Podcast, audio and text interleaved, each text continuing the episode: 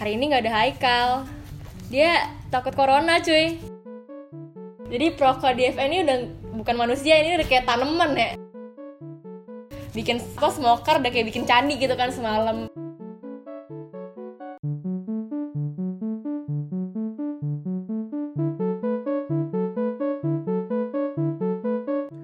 Welcome to BOE Ekonomicast, brought to you by Badan Otonom Ekonomika FEBUI. This is Haikal Kintara. and Erika Tanujaya at your company. Get comfy Grab a snack. and a friend, cause we're about to light up your weekend.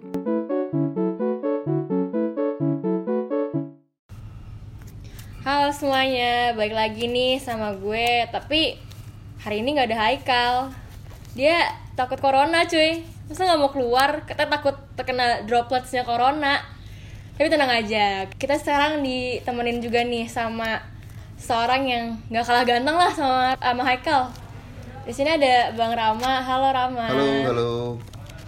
Kok lu bawa rokok banget sih Ram? Iya, tadi gue habis makan di kafe bawah gitu, terus kayak banyak yang ngerokok gitu. Ih gue gak suka banget ya, gue yang ngerokok di kafe bawah itu Kan itu Oh. mengganggu banget ya Lo emang kenapa? Ya, Bau. orang aja. Ya tapi emang etis apa ngerokok di wilayah kampus gitu? Ya kan orang emang mau ngerokok aja, terus semua orang juga tahu kalau di bawah tempat yang orang ngerokok. Terus kenapa? Nggak apa-apa kan? Tapi kan mereka juga harus memikirkan hak orang lain yang nggak suka bau rokok juga dong. Oh, kan orang bisa makan di kafe atas, di kafe yang dia tengah-tengahnya, mana aja juga bisa. Terus jadi ada gap gitu dong anak-anak kafe bawah dan itu juga gue nggak suka banget tuh. Eh, ya udah jadi budaya sih kalau untuk orang ngerokok di kafe bawah. Ya, gimana gitu gitu? Ya orang makan sambil ngerokok gitu ya. Mm-mm, sambil ngobrol sambil ngerokok, habis makan kan ngerokok tuh enak banget tuh. Tapi tapi menurut lu budaya itu tuh bagus nggak sih? Budaya ngerokok di kafe bawah di? FE. Hmm, bagus-bagus aja kok orang terserah mereka kan. Kalau mereka mau ngerokok, ngerokok ya terserah mereka. Kan Itu udah ada disediain smoker cuy.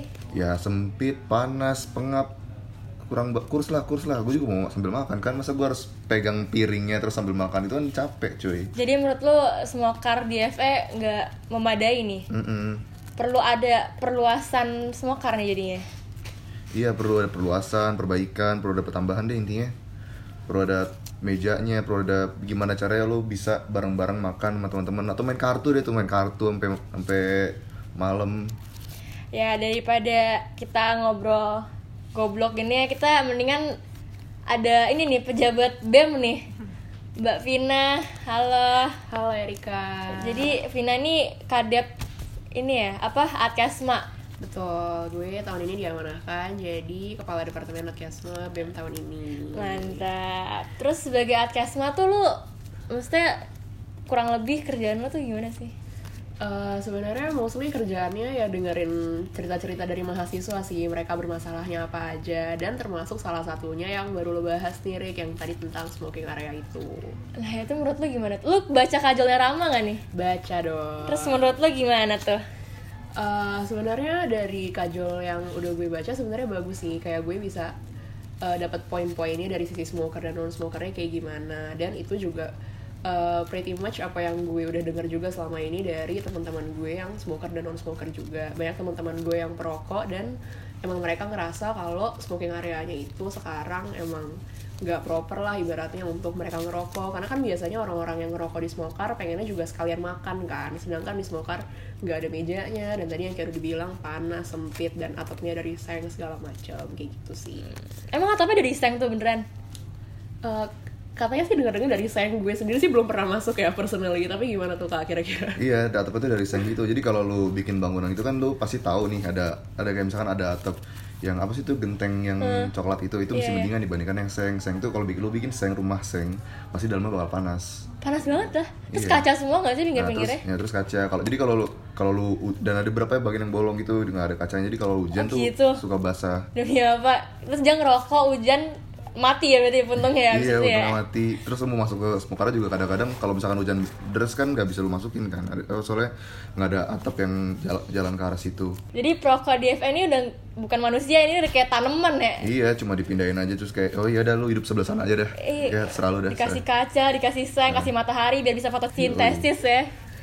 Oh gitu toh. Tadi kan lu udah baca nih, terus katanya juga ini udah jadi opini umum lah ya, smoker nggak manusiawi. Tindakan dari mungkin BEM atau rektor itu seharusnya siapa sih yang bertindak gitu Nah sebenarnya kalau misalkan isu tentang smoking area ini tuh udah dibahas dari tahun lalu kan sebenarnya Oh, dan iya. dari Adkesma sendiri juga udah eh, menyuarakan tentang isu ini ke pihak dekanat sebenarnya. Tapi jujur dari dekanatnya sendiri juga eh, masih agak dilema nih tentang smoking area ini tuh sebenarnya mau diapain karena sebenarnya salah satu tujuan mereka nggak ngebenerin smoker katanya adalah untuk supaya orang-orang emang lebih uh, cenderung untuk gak ngerokok gitulah ibaratnya gitu. Tapi mungkin yang belum dipertimbangkan adalah orang-orang akan tetap ngerokok dan justru mungkin akan lebih Iya. sembarangan lah tempatnya kayak gitu. Bener. Itu dekanat FEB ya? Iya, yang betul. oh, terus mereka udah punya step-step gitu nggak sih buat selain mengecilkan smoker ini Nah sebenarnya kalau dari dekanat sendiri mungkin belum ada realisasinya penindak lanjutannya itu seperti apa karena mereka juga masih proses diskusi kayak mereka bilang eh, mereka mau eh, meniadakan smokarnya kayak dihancurkan sama sekali tapi sayangnya kalau misalkan ditiadakan takutnya kan justru orang-orang akan semakin kesebar kan Malah perokok- nggak ada iya. tempat. Mm-mm. Tapi kalau misalkan mau dibagusin juga smokarnya, eh, concernnya adalah itu akan menyalahi peraturan di tingkat universitas yang bilang kalau di UI itu tuh sebenarnya nggak boleh ada eh, smoking area sama sekali dari tahun 2012. Oh, iya. Mm-mm. Jadi kalau misalkan smoke area itu dibetulin, justru itu akan eh, apa ya bentuk dukungan terhadap eh, pelanggaran peraturan tersebut gitu. tapi emang dekanat tuh nggak ngeliat ya usahanya tuh nggak efektif nggak sih Iya, benar sih. Nah, jadi tuh sebenarnya dari dekanat kemarin juga beberapa kali nyampein ke Adkesma kalau mereka sendiri juga eh, mulai terganggu dengan adanya perokok-perokok yang nggak merokok di tempatnya gitu. Tapi eh, dari Adkesmanya juga kita belum bisa berbuat banyak nih sekarang karena emang smokernya belum diperbaiki fasilitasnya kan dan emang susah untuk ngarahin anak-anak FE buat ngerokok di smoker kalau kondisinya masih seperti itu. jadi masih belum tahu nih ya bakal digedein atau di Nah, sampai sejauh ini sih masih belum ada fixnya sih akan diapain.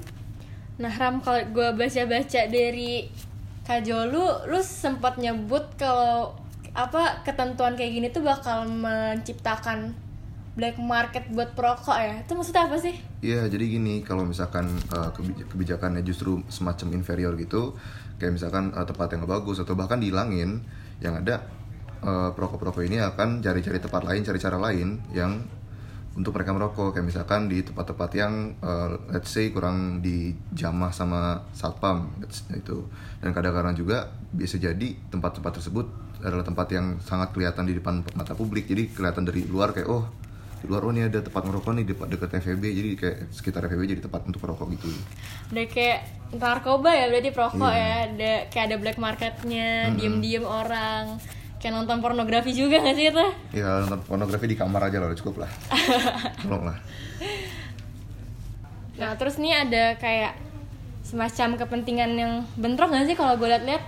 Kayak perokok FE sebenarnya tuh mau ngerokok, mereka butuh ngerokok dan mereka sebenarnya nggak mau gitu loh men, meng- apa mengganggu non smokers yang kayak kita kita gitu yang sering komplain. Tapi dari sisi lain si dekanat juga ingin mengurangi perokok nggak sih di FE terus ini sebenarnya tuh yang ini kayak trade off gitu nggak sih? Iya ini jadi kayak semacam konflik kepentingan aja. Kalau misalkan perokok pengen ngerokok FE-nya juga dekanatnya mungkin maunya nggak ada yang ngerokok aja gitu kan di FE nah terus eh, kalau gitu kebijakan apa apa nih kira-kira bisa ambil dekanat? Misalkan eh, di enforce larangannya untuk ngerokok di kafe bawah dan kafe atas. Jadi kan misalkan ada yang naruh orang di situ ada gimana. Tapi masalahnya gini kalau kalaupun dilarang dan ditaruh orang yang ngawasin di kafe bawah di kafe atas ujung-ujungnya orang akan pindah lagi cari tempat lagi cari Iya. cari eh, eh, kesempatan lagi. Bisa jadi ntar gedung B samping gedung B samping gedung A Depan samping Kopet apa, tuh. depan kopet samping eh, apa namanya itu? Eh, apa FBSO BSO oh ya tempat sampah itulah ya Iya, tempat- tempat sampah yang, Yang tempat bau biasa itu itu ya. bisa di mana pun juga bisa terus itu kayak ada penjaga di mana-mana udah kayak penjara ya ini berarti ini FE ya di mana-mana Iya. ada yang jagain buat ngelarang yang rokok gitu ya Iya dan bel- belum lagi itu costly kan kalau misalkan lu harus Iya. hire satpam baru berapa orang jumlahnya untuk ngawasin semua tempat di FE gitu. lebih mending bikin smoker yang gedean aja nggak sih Hmm, daripada bikin semua karang gedean aja untuk menarik ini. iya nih smokers udah kayak raja ya nih ya dijagain dikasih tempat emang Oh. mereka tuh punya hak yang lebih ya daripada non smokers justru seba- ini. justru sebaliknya bukan ini bukan untuk mengspesialkan para perokok tapi justru untuk melindungi non perokok yaitu dengan bikin suatu lokalisasi suatu penempatan satu pengurungan bagi para perokok untuk lu ngerokok di sini aja nih lu bersosialisasi di sini aja terserah second hand smoke-nya lu aja semuanya tapi tolong di sana aja gitu loh dan dan tempatnya juga harus bagus. Bukan bagus yang kayak AC bla bla lain enggak. Tapi seenggaknya decent. Kayak misalkan dari meja untuk makan main kartu eh, dan kursinya juga bisa dipisah-pisah. Jadi ada berapa meja dan kursinya bisa pisah jadi ada berapa circle pertemanan yang bisa berbeda-beda di situ gitu loh. Ya, tapi itu akan jadi apa ya? Jadi orang bakal malah jadi banyak nggak sih yang rokok kalau kayak gitu kayak kalau sekarang kan temen yang rokok di kafe bawah mereka masih bisa ikut. Terus kayak ntar ada smoker yang udah kayak mengebul buat tuh asap semua terus mau nggak mau mereka ikut rokok gitu nggak sih? Terus jadi banyak deh yang rokok makin sebenarnya kalau untuk menambah perokok sih nggak nggak nggak juga sih. Jadi itu tergantung orang aja. Jadi kalau untuk decision orang untuk merokok atau enggak itu kan sebenarnya ter, benar-benar tergantung mereka circle of friends mereka. Kalau circle mereka gimana eh, mereka kadang-kadang bukan kadang-kadang sorry eh, more likely untuk jadi seorang perokok kalau misalkan circle perokok itu ada beberapa riset yang kayak gitu. Dan juga cara mereka cara orang untuk berhenti merokok itu juga lebih ke kultural. Misalkan kulturalnya lebih ber- sudah mulai berhenti merokok mereka biasanya akan ikut. Dan itu juga dimulai dari kontemplasi diri juga misalkan. Gitu. Tapi yang gue ngomong tadi sebelum tuh kalau gue tangkep tuh concern dari dekanat gak sih? Dan rektor sendiri ya nggak Vin? Nah, jadi sebenarnya kalau misalkan dari pihak rektorat sendiri dari tahun 2011 itu udah ada SK-nya yang bilang kalau di Universitas Indonesia itu udah nggak boleh ada smoking area kan. Oh ada SK-nya itu? Mm-mm, Di ada publish di mana sih? Nah, jadi itu sebenarnya kalau di publishnya mungkin bisa dilihat di websitenya PLK UI. Nah, isinya itu salah satunya adalah per tahun 2012 sebenarnya udah nggak boleh lagi ada smoking area di UI sama sekali kayak gitu. Sama sekali tuh sama sekali harusnya. Makanya itu juga yang jadi concern dekanat kenapa mereka nggak bisa ngebagusin smoker adalah karena peraturan itu gitu. Nah tapi eh, dari tahun 2019 yang lalu eh, aliansi Adkesma beberapa fakultas di UI yang dipimpin sama Adkesmanya FKM mereka udah coba audiensi terkait eh, penindaklanjutan KTR ini mau dibawa seperti apa KTR apa tadi? kawasan tanpa rokok Oh, oh, itu banyak deh pelangnya di mana-mana ya nggak sih? Ah, betul. KTR tuh yang kawasan tanpa rokok yang di mana-mana kalau di UI tulisannya UI adalah KTR, kawasan tanpa rokok itu. Oh gitu. Mm. Nah, terus per tahun 2019 kemarin sebenarnya udah mulai diaudiensiin dan kemarin kabar terakhir sebenarnya sekarang udah ada nih sebenarnya draft undang eh, draft peraturan yang baru eh, tentang KTR ini. Tuh. Oh, jadi tapi yang smoker yang udah ada nggak apa-apa nggak sih? Atau tetap maksudnya kayak rektor itu berharap semua smoker dihilangin atau gimana? Nah sebenarnya sampai saat ini belum ada kabar terbaru lagi sih dari rektorat pengennya kayak gimana karena kan juga baru pergantian rektor dan fungsionaris fungsionarisnya juga kan kayak gitu. Jadi sekarang juga eh, peraturannya juga masih proses draft dan masih proses penyusunan. Nanti mungkin eh, kalau udah direalisasiin bakalan segera diupdate deh. SK-nya mungkin berubah berarti ya? Masih mungkin berubah. Tapi tadi eh, tahun berapa tadi SK-nya? 2011. 2011 8 tahun yang lalu ya berarti ya? Betul. kita bahkan belum di sini gak sih? Udah dua generasi. Iya iya. terus te- kenapa FE belum menghilangin smokernya? Eh, sebenarnya mungkin tadi sih concernnya adalah kalau misalkan smokernya benar-benar hilang takut rokoknya jadi makin kesebar ke mana-mana kan. Dan di Oh, samping yang itu juga heeh, dulu tuh sebelum pada saat smoker ini dibangun katanya tuh proses pembangunan itu sangat costly gitu. Costly gitu cuman kayak greenhouse gitu costly gitu. Katanya sih costly pada saat itu ya. Oh, buset. Jadi kayak greenhouse sayang mungkin kali ya kalau kayak langsung dihancurin gitu aja gitu. Ah, itu bukan kayak greenhouse tapi asal-asalan gitu. Bikinnya nggak beneran greenhouse tuh tanaman itu tuh juga nggak hidup lama Eh, ya kalau pasti kan sekarang lu pakai aja trik-trik yang kayak anak muda sekarang itu lu lihat ke sih ada war- apa warung-warung kopi yang pakai kontainer biar ngurangin biaya? Kontainer. Iya kontainer oh kontainer truk gitu. Kon- enggak, kontainer kayak misalkan tuh apa sih yang kayak kontainer buat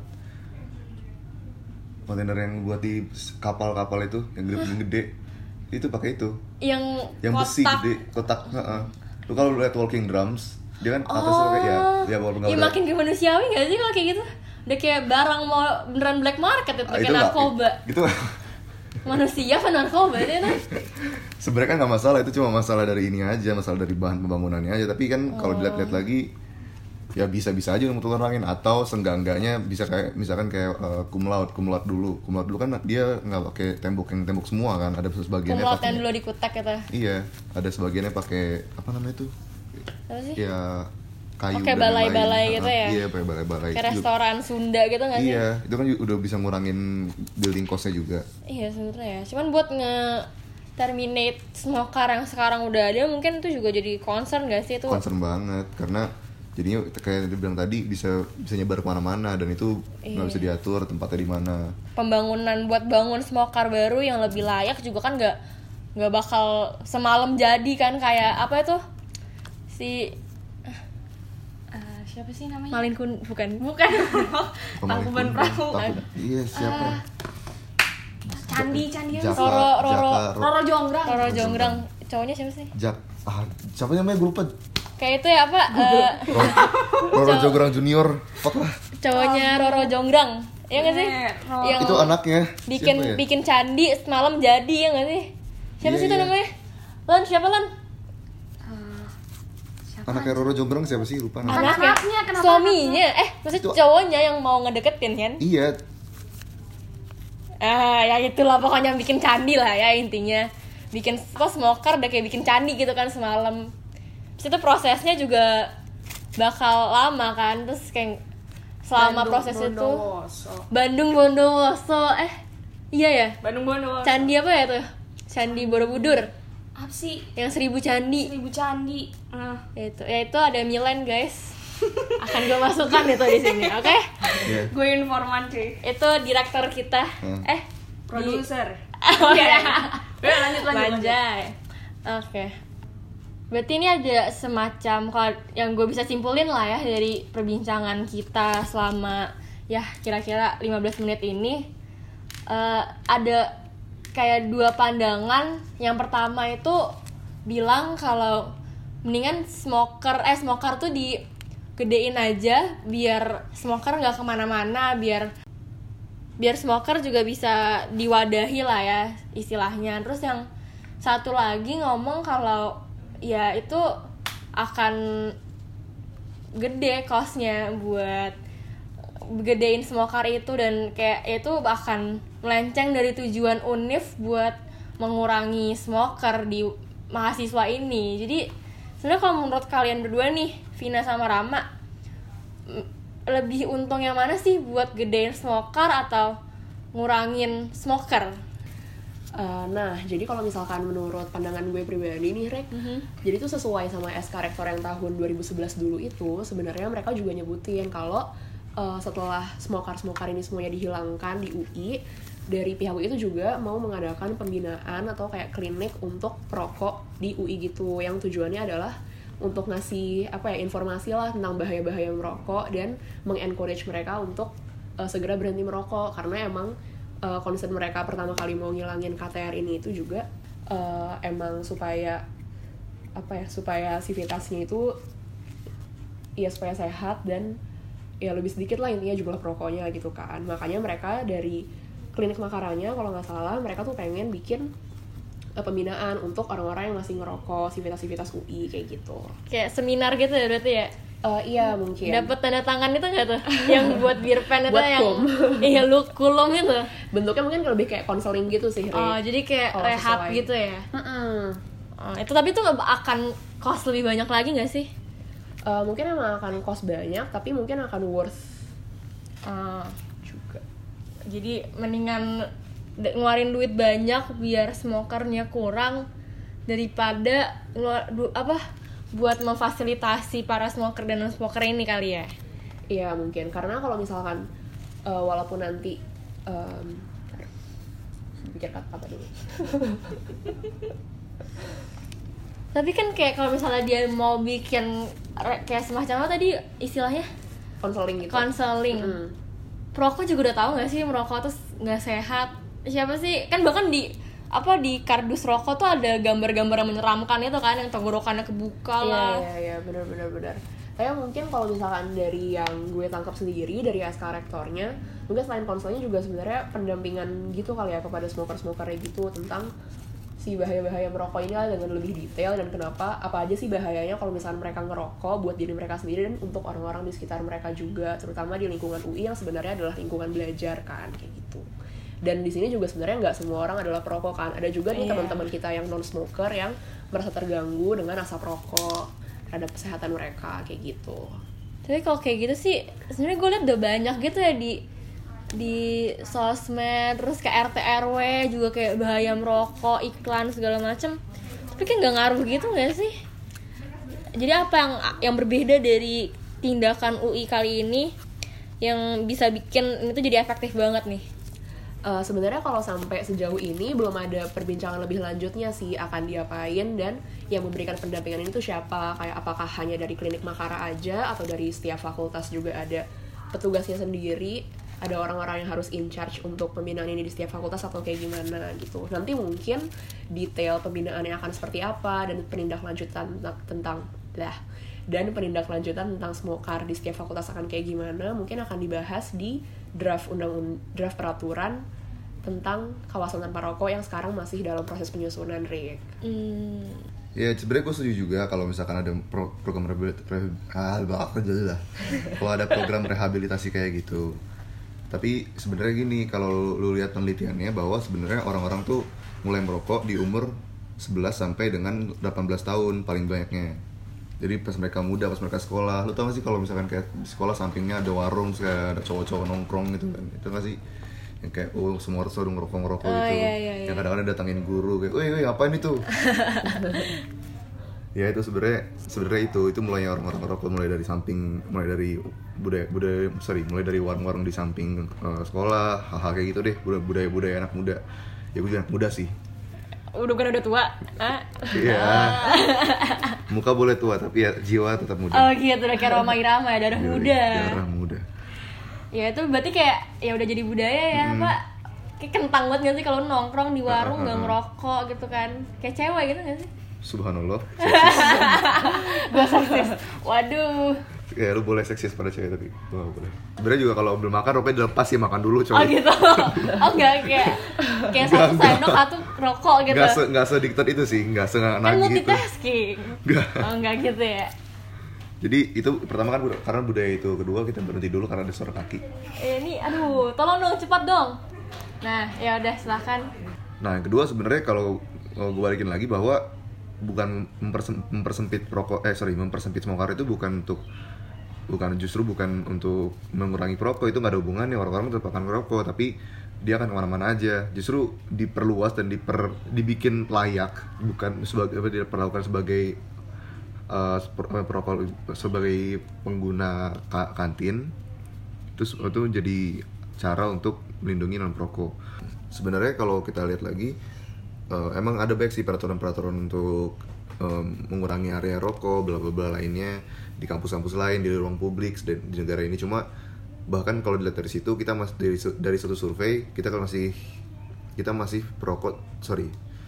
Dari so- dari hasil suatu survei Indonesia masih terti- ketiga tertinggi tingkat merokoknya dibandingkan negara-negara lain. Oh iya? Iya. Berarti semua Hmm. maksudnya kayak dia ninggin eh, Indonesia ninggin pajak buat rokok terus mempersempit daerah-daerah buat yang bisa ngerokok tuh nggak guna ya berarti ya selama ini ya. Jadi sebenarnya yang menarik kalau untuk merokok ini sendiri, kalau dilihat dari pen- beberapa penelitian yang dilakukan di, Indonesia ya, tapi di beberapa kampus lainnya itu justru yang eh, memiliki pengaruh paling tinggi untuk mengurangi perokok adalah bukan dari sisi-sisi ekonomi gitu kayak misalkan harga tempat bla bla lainnya tapi justru dari pendidikan dari pendidik dari pendidikan dan eh, dan latar belakang sosial dan latar belakang sosial juga salah satunya. Kayak misalkan pendidikan gimana cara apakah orang tersebut tahu eh, em, apa namanya apakah orang tersebut tahu efek buruk rokok bla bla lainnya.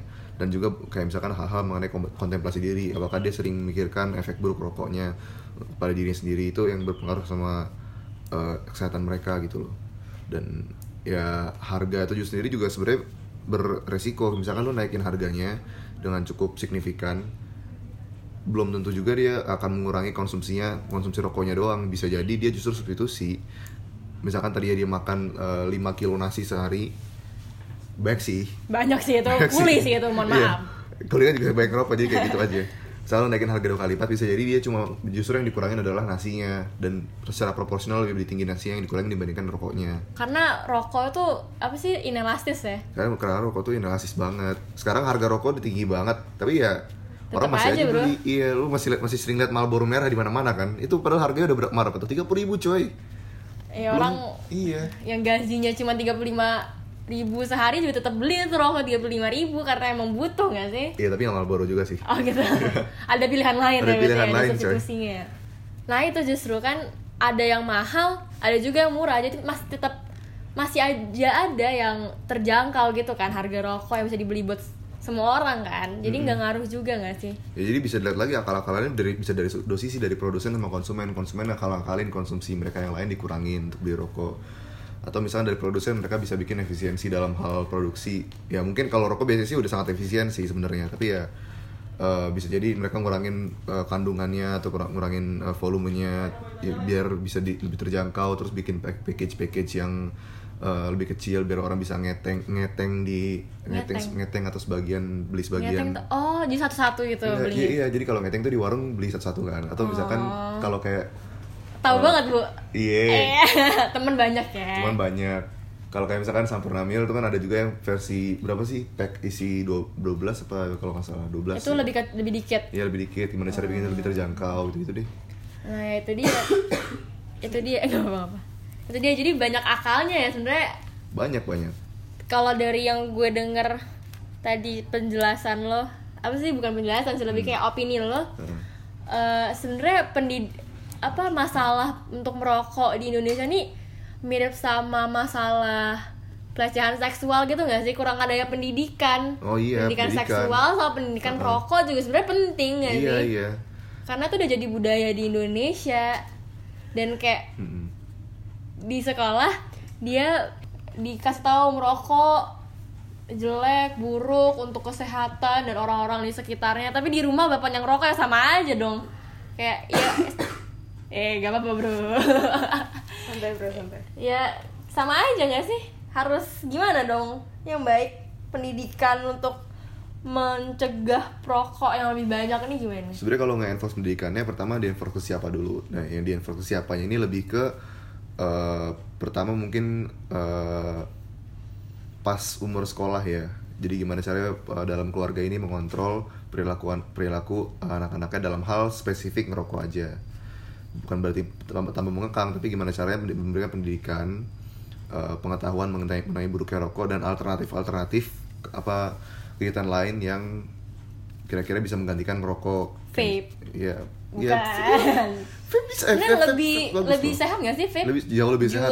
Jauh lebih sehat vape dibandingkan rokok itu yang bilang gak sehat tuh cuma orang-orang tua antara orang tua. Eh, enggak tapi gue baca ada kan kalau misalnya rokok kan bikin paru-paru Hmm. lo jadi apa sih kayak kebakar gitu kan kayak yang foto-foto di itu cuman kalau vape atau juul pokoknya kayak gitu tuh jadi bikin paru-paru basah Oh enggak coy, itu ini nggak nggak gitu nggak gitu. oh enggak gitu Jadi sebenarnya kita ngomongin vape yang uh, sesuai produksi dan bener bikin sesuai ya. Itu vape tuh kan uh, ini beda ini benar beda uap. Jadi kalau yang satu lagi uap adalah uh, asap pembakaran, pembakaran rokok, pembakaran tembakau. Yang satu lagi itu uap penguapan dari cairan. ya Gitu. tapi ya makanya jadi paru-paru Nah, basah nggak Tapi sih nggak bukan baru tapi nggak nggak berefek ke paru-paru basah itu sebenarnya risetnya belum ada dan nggak oh belum ada itu belum ada itu cuma scare taktik dari inilah kayak kayak itu scare taktik dari para para produsen rokok deh nggak tahu Oh, deh gitu. masalah. oh bisa Nah, jadi jangan, sih jangan jangan jangan bisa jangan. jadi sih kan ya cuma mungkin itu harus di search lagi kali ya, ada Iya. riset bahaya nge-vape atau enggak kali Iya. ya Tapi kalau untuk risetnya kan sebenarnya akan mungkin kayaknya sih agak akan lama sih karena yang dilihat kan harusnya efek jangka panjangnya kan. Oh iya bener-bener nggak mungkin kayak lu nge-vape sebulan terus be- bulan Iya, depannya lu tiap paru-paru basah gitu enggak, Enggak. kan? Ya pokoknya kalau gue simpulkan sih Oh, oh. sebenarnya kayak Hmm. ya susah lah ya buat mereduce jumlah perokok tuh nggak bakal 10 tahun jadi pasti akan bergenerasi ke depan Iya. baru akan bisa itu. Kebiasaan merokok juga sendiri kan dibuatnya dalam dalam beberapa generasi dan dan ngilanginnya juga perlu beberapa generasi juga. Jadi pelan-pelan aja. Dan lagi pula kalau ada orang yang ngomong efek rokok untuk lingkungan bla bla bla buang aja puntung ke tempat sampah. Tolonglah itu doang itu doang itu doang kalau lu ngomongin ke gas rumah kaca juga lu cari riset yang yang yang, bener gak ada efeknya tuh bener-bener minuscule nggak begitu nggak begitu berimpact pada lingkungan pada eh, apa namanya Lingkungan. pada bukan bukan Ozon. lingkungan ozon dan lain-lain apalah itu atmosfer atau something gitu lah Iya.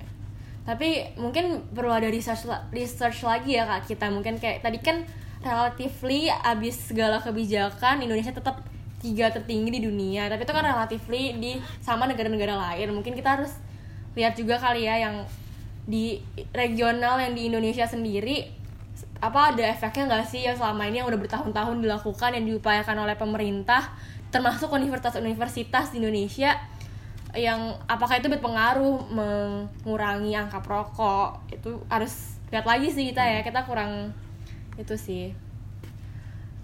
Nah terus tadi kan ya tadi kita udah ngomongin nih tentang perokok terus bahaya ngerokok bagaimana cara sebenarnya tuh yang paling beneficial untuk mengurangi pro- merokok tuh gimana? Nah tapi dari tadi tuh gue masih mikir nih sebenarnya tuh universitas tuh berhak nggak sih buat ngatur eh perokok di mahasiswanya merokok? Emang itu berpa- pengaruhnya tuh apa sih buat universitas mereka? Nah, kalau misalkan sebenarnya nih, eh, kalau yang dibahas di diary tahun lalu, sebenarnya salah satu concernnya kenapa eh, jumlah perokok ini mau dikurangin adalah sesuatu terkait tentang green matrix-nya UI kan. Tapi yang ternyata di kajol yang kemarin gue juga udah baca, ternyata nggak ada nggak signifikan tuh hubungannya antara asap rokok dengan eh, ozon. Ya nggak ada hubungannya tuh ternyata antara asap rokok dengan eh, kerusakan iklim lah istilahnya kayak gitu mungkin yang jadi concern oleh pihak UI-nya juga adalah karena di lingkungan UI ini yang seharusnya adalah lingkungan tempat belajar ya selain adanya perokok juga ada teman-teman kita yang non smoker juga kan yang butuh kenyamanan dalam belajar yang mungkin kalau misalnya mereka belajar di tempat-tempat umum kayak misalkan di kantin mungkin kalau ada orang yang belajar di kantin gitu kotor Misalkan- ya belajar di kantin Iya. mejanya Kalau misalkan iya atau mungkin di tempat-tempat lain di fakultas-fakultas Iya, iya. lain kan banyak tuh teman-teman mahasiswa yang masih belajar di kantin kayak gitu. Mungkin kalau misalkan dengan adanya perokok, mungkin masih ada nih teman-teman kita yang non smoker yang justru merasa terganggu dengan adanya asap rokok ini. ingat gak sih pas kita zaman zaman maba tuh ada itu cekes cek kesehatan tuh bahkan ada itu kan kayak ditanya lo ngerokok atau enggak. Ya nggak sih?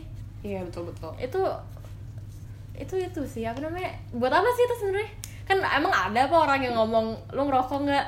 Iya ngerokok bu saya kan nggak mungkin ya kalaupun iya juga ya kamu ngerokok nggak? Iya ngerokok bu. Sorry nggak jadi diterima maaf. Eh, nggak mungkin Sama kan? kata ya bro. Nggak mungkin kan? Terus tiba-tiba yang udah masuk univ lain gitu eh selamat kamu keterima. Gitu kan nggak mungkin kan? Buat gantiin spot dia. Terus bahkan gue denger denger tuh apa pertanyaan-pertanyaan kayak gitu tuh juga ada di buat ngambil beasiswa atau apa sih itu Nah ya, jadi tuh kalau misalkan kalian suka ngecek webnya beasiswa UI, di beberapa beasiswa tuh ada salah satu persyaratannya adalah untuk melampirkan surat keterangan tidak merokok kan. itu surat keterangannya di mana Surat keterangan itu udah ada format itu sih, Oh, jadi ya gitu. tinggal ngisi sendiri aja gitu dan Ya tanda tangan elah. bermaterai gitu. Oh, oke Nah iya, paling kayak gitu sih kalau misalkan yang terkait rokoknya ya. Dan di samping itu juga eh, UI nggak menerima beasiswa dari instansi-instansi rokok kayak gitu sih Rick. oh jadi kayak beasiswa jarum gitu nggak Eh eh, nggak boleh. kenapa sih Em, kan apa instansi perokok itu juga berusaha untuk membantu perkembangan edukasi juga nggak Jadi siapa sih? tahu gue pas sambil kuliah mau jadi pebulu tangkis siapa nah tahu kan bisa kan bisa kan ya maksudnya kenapa emang apa salahnya sih beasiswa dari perokok dari instansi merokok maksudnya bukan beasiswa dari perokok mohon maaf nih. Aduh aduh bless you. Rokok ini loh. Rokok ini loh. Bersihin mulu nih. Kenapa sih emang nggak mau ngambil bahkan Sampurna aja bikin sekolah sendiri nggak sih? Sampurna School. Itu mungkin karena nggak ada yang mau ngambil dana dia buat itu kali ya buat CSR terus jadi dia bikin sekolah sendiri. Emang ada apa sih dengan instansi-instansi merokok ini Jadi tuh sebenarnya peraturan tentang UI nggak mau menerima beasiswa dari instansi rokok ini tuh juga udah tertera di uh, SK Rektor yang di tahun 2011 tadi itu. Yang mana udah dibuat dari kayak ibaratnya dulu gue masih 10 tahun lah Rick pada saat SK itu dibuat gitu kan. Jadi Jujur, mungkin iya. pada saat itu gue belum tahu lah tentu karena itu juga baru udah lama banget kan dari tahun 2011 gue juga kurang tahu nih kayak pada saat itu pertimbangannya kenapa sih uh, rektorat nggak mau menerima beasiswa dari instansi-instansi rokok. Tapi mungkin kalau yang gue tangkap pada saat itu karena UI nya juga mau dibikin jadi kawasan tanpa rokok mungkin akhirnya sekalian lah tuh dibuat peraturan-peraturan lain yang terkait rokok yang salah satunya adalah mereka nggak mau menerima beasiswa dari instansi rokok kayak gitu sih Rick Hmm, jadi nggak tahu ya kenapa ya. Aneh sih nih sebenarnya. Gue kayak masih bingung sih sebenarnya nggak sih? Iya sih. Kayak em- emang apa salahnya sih beasiswa dari apa instansi merokok ini emang duitnya bau rokok atau gimana sih sebenarnya? Padahal Unis juga yang untung gak sih? Kayak dia dapat uangnya dia yang nggak perlu maksudnya mem- musingin mahasiswa-mahasiswanya yang kurang kurang dana lah istilahnya. Terus kayak kalau misalnya dia nggak ngambil tuh dana juga produksi rokok yang lebih banyak deh ya nggak sih? Ya sama aja ujung-ujung buat pakai bikin rokok juga kan. Nah makanya kayak sebenarnya apa sih itu sih yang gue masih bingung sih dari tadi kalau yang gue tangkap sih mungkin karena UI ini mau eh boleh nggak ya ngomong ya pokoknya universitas-universitas ini tuh mau universitas-universitas ini tuh mau jaga image kali ya Hmm. kalau misalnya dia nerima beasiswa dari yang PT-PT apa produksi rokok itu nanti dibilangnya kayak wah ini mendukung Iya. perokok di Indonesia nih itu gak sih? Iya aneh juga sih kalau misalkan lu bikin tulisan Universitas Indonesia terus A-nya Sampurnamil gitu kan kayak merah. Merah gitu kan aneh kan. Aneh sih. Iya. Oh logonya. Iya logonya. Ya mungkin udah kali ya ini kita udah cukup lama nih ngobrol tentang rokok-rokokan ini. Jadi mungkin mau sum up aja sih. Dari tadi itu kita udah mencoba menjawab pertanyaan sebenarnya tuh dekanat berhak gak sih untuk berusaha reduce perokok? Terus tadi juga si dari Adkesma mungkin juga udah eh, ngomong kali ya kayak SKSK yang dibuat oleh UI dari tahun 2011 yang berusaha buat ngereduce perokok. Cuman sebenarnya tuh nggak nggak terlalu efektif juga. Ya terus sekarang juga udah mulai mau bikin SK baru mungkin masih jadi masih jadi draft mungkin eh tapi tuh SK barunya tuh akan kira-kira sama stance-nya atau akan malah nge itu itu ya perokok Eh, sebenarnya sih kalau untuk SK yang baru ini eh, itu udah diadvokasiin juga sama aliansi Adkesma se-UI supaya bisa memperjelas aturan-aturan yang emang belum clear di SK Rektor yang tahun 2011 itu. Jadi mungkin nanti akan lebih jelas juga kalau misalkan emang akhirnya akan ada smoker orang-orang yang gak merokok di smoker tuh sebenarnya konsekuensinya apa sih yang akan diterima gitu. Tapi masih belum tahu juga lah ya efeknya tuh akan iya betul. Seperti apa tuh? masih belum terlihat sih Iya. sekarang ini dari semua yang kita udah ngomongin sebenarnya tuh masih ada satu yang nggak terjawab sih. Sebenarnya terus ad- ada nggak sih cara yang lebih efektif buat mengurangi perokok? Karena sebenarnya tuh ngerokok tuh udah jadi habit udah jadi budaya nggak sih di orang-orang di Indonesia? Itu sih yang masih perlu banyak riset dan dan yang ya itulah yang perlu kita jawab sebenarnya pertanyaan besarnya mungkin aku caster ada yang mau coba jawab pertanyaan tadi bisa email ke email kita apa tuh Ram Kritis dot romantis. salah bro Oh, ya? boe.ekonomikas@gmail.com atau mau lewat sosmed juga bisa dari ke Instagram atau Twitternya BOE at boekonomika Oke, thank you semuanya udah ngedengerin perbincangan kita kali ini. See you next time.